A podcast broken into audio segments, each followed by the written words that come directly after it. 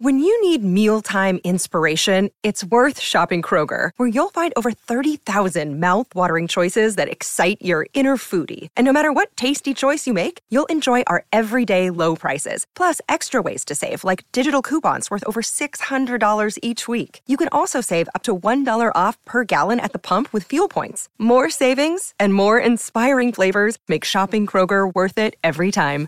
Kroger, fresh for everyone. Fuel restrictions apply. Think you know the Brooks Ghost? Think again.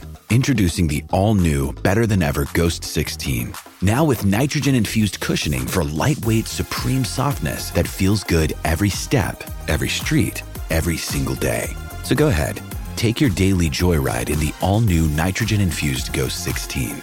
It'll turn your everyday miles into everyday endorphins. Let's run there. Head to brooksrunning.com to learn more.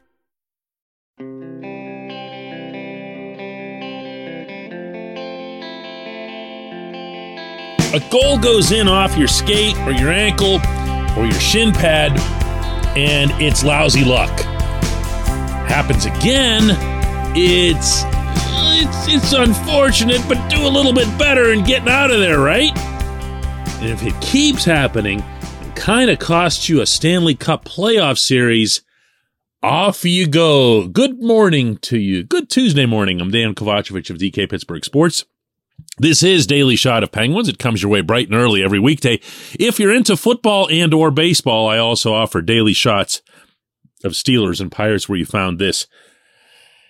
Rookie camp for your favorite hockey team starts on September 15th. It's a five day event that includes, right in the middle of it, a one day excursion up to Buffalo to participate in a very different, somewhat unusual NHL prospects tournament. But it'll be hockey. You know, it'll be real live hockey. And guess what happens the day after rookie camp? That's right, kids. Actual grown up hockey. Can't wait. But there remains time to kill, and I'm of the mind that there's not going to be much in the way of additional movement on the roster. If they haven't traded Marcus Pettersson and or Brian Dumoulin just yet. I'm thinking that they're going to enter training camp seeing what actually happens to this defense corps and from there adjust on the fly. In the interim, it's up to you and me to talk some pucks. And I'm going to spend this week going over four different key areas that I feel will be worth watching and intensely so once this team takes to the ice in Cranberry. I'm not even talking about preseason games, let alone the real ones. I'm talking about Cranberry. I'm talking about making an immediate impression on management. That, to me, should begin with clearing the crease. If the message isn't loud and clear after Mike Matheson and John Marino were both sent out of here. Not that trades are punitive or anything, but it it does mean that they value something else more than they value you. Then maybe it'll be worth a really vocal reminder from Mike Sullivan and his staff. Because this was, in hindsight, one of the great shortcomings of the 2021 22 Penguins it happened to get brutally exposed in the playoffs by the Rangers, who are a team that was feasting on everyone in that area, particularly Chris Kreider, but he wasn't alone. And if you go back over that entire series, sure, it's fair, and I've done it myself to place the principal blame on the caliber of the goaltending. As soon as Casey DeSmith went down, the goaltending went to shambles. Why? Louis Domingue in there, just a career minor leaguer. But whether you do a ranking of the various points of blame or not, somewhere on that list, somewhere prominent, was that the Pittsburgh defense men couldn't move away the New York forwards. Simple as that. They couldn't clear them out of there to facilitate the goaltenders having a better view of the puck. They couldn't clear them out of there for the purposes of rebound control. Oh, and by the way, along the way, they couldn't clear them out of there to make sure they took care of their own position as best as possible, meaning their body position. If you go back over all those pucks that went in off of Mike Matheson, you'll find that a whole bunch of them were right there. Right there because he could get no movement, no traction of the person he was either supposed to be trying to clear, or worse yet, the one he was trying really, really hard to clear and just couldn't. So he's there. He's too close to the net. And it's like having a bunch of, uh, I guess, like orange road cones around you while trying to tend goal. You don't just worry about the shot, you worry about all the various things that could happen as a result of the shot. This portion of Daily Shot of Penguins is brought to you by the good people at the Greater Pittsburgh Community Food Bank, where they're committed to providing food for all of our neighbors in need across Western Pennsylvania. They, in turn, need your help. Find out how $1 can be turned into five full meals. For those in need, visit pittsburghfoodbank.org. Now, there are hockey evaluators, hockey coaches who will swear that clearing the crease is not necessarily the domain of the big bodied defenseman. It's more than anything a matter of will. You know who's the best at it on the Pittsburgh roster? And I'm not joking here, and I'll give you sources to support my contention on this. It's Chris Letang. Letang's not the biggest guy. He's one of the strongest guys because he keeps himself in exceptional shape, but I don't think anybody would look at him and think, man, there's some brute force. He's still, you know, he, he's Tanger. He is what he's always been from a frame and stature standpoint. You know what else he is? Eddie Johnson loves to call him this, in this context specifically, a mean SOB, only he doesn't use SOB. He's referring to the way Letang carries himself in that crease area. Now, he's not great at it either in terms of the result because of what I had just mentioned, but it's not a lack of want to to say the least. In fact, he kind of takes it personally when you're just hanging out. So it really shouldn't kill the rest of the corps to look at Letang and say, hey, if this guy's doing that after everything he's achieved in this league, what's my excuse? You know, what was uh, Matheson thinking? What was Marino thinking? What about Marcus Pettersson? Pettersson can be a pretty mean SOB himself. You can see that from the way teams come back at him. They're always trying to hurt him. You notice that? But is POJ that guy? Is Chad Ruhwedel that guy? Is Mark Friedman that guy? Yeah, in moments.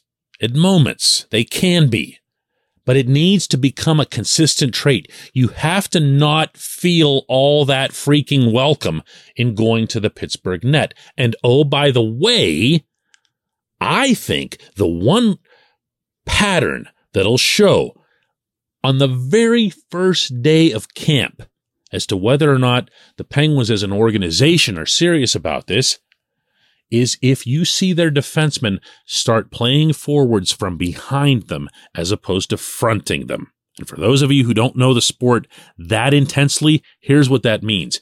If the defenseman stays between the opposing forward and his own goaltender, that's keeping them away from the back. That's getting serious about clearing them out.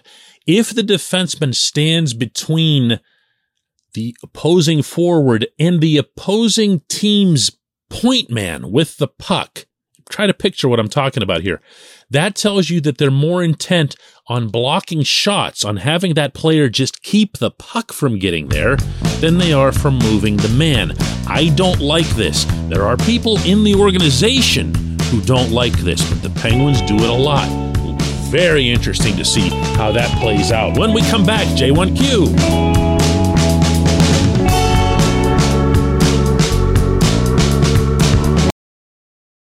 With threats to our nation waiting around every corner, adaptability is more important than ever. When conditions change without notice, quick strategic thinking is crucial. And with obstacles consistently impending, determination is essential in overcoming them. It's this willingness, decisiveness, and resilience that sets Marines apart. With our fighting spirit, we don't just fight battles, we win them. Marines are the constant our nation counts on to fight the unknown. And through adaptable problem solving, we do just that.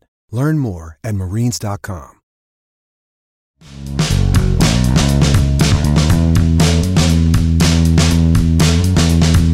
And today's J1Q comes from Bill, who asks, Oh boy, wow. Who do you have as the third greatest penguin of all time? I say it has to be Evgeny Malkin, Conn Smythe Trophy, and three Stanley Cups supersede Jaromir Jagr.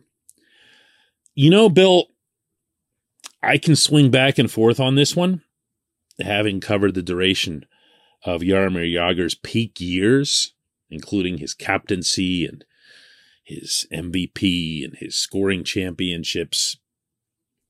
But I, I have to agree with you. It's just that I've got a different reason for it. If you look at the individual honors that those two players had, Jagr beats out Gino. Uh, he just does uh, from an individual standpoint because of the three scoring titles and various other things while he was in Pittsburgh. But that phrase, for me, is always the tiebreaker in these conversations while he was in Pittsburgh. That's why back when I was mentioning a couple of years ago that Chris Letang was the greatest defenseman in franchise history, and I got all this blowback from people who were mad about his last giveaway or whatever, I would ask them nicely, politely, to come back with an alternative. And there would be some nonsense about Paul Coffey or Larry Murphy, guys who were with the Penguins for a handful of years. And I'm sorry, that just doesn't do it. And when what you achieved in Edmonton or Detroit or anywhere else that you might have gone on to, or for that matter, been before, doesn't count toward your legacy as a Pittsburgh Penguin. It can't. Who thinks like that? So when you're looking at Jagr and you say, wow, I mean, look where he ranks in NHL annals and look how long he played and for crying out loud, he's still playing overseas for the team he owns in Kladno, Czechia. And you're like, that's just amazing. Well, guess what? It is, but it doesn't count toward his Pittsburgh legacy. Also, I'm going to throw this out. When you're talking about these big scope debates. Who was the greatest penguin? Da da da da da.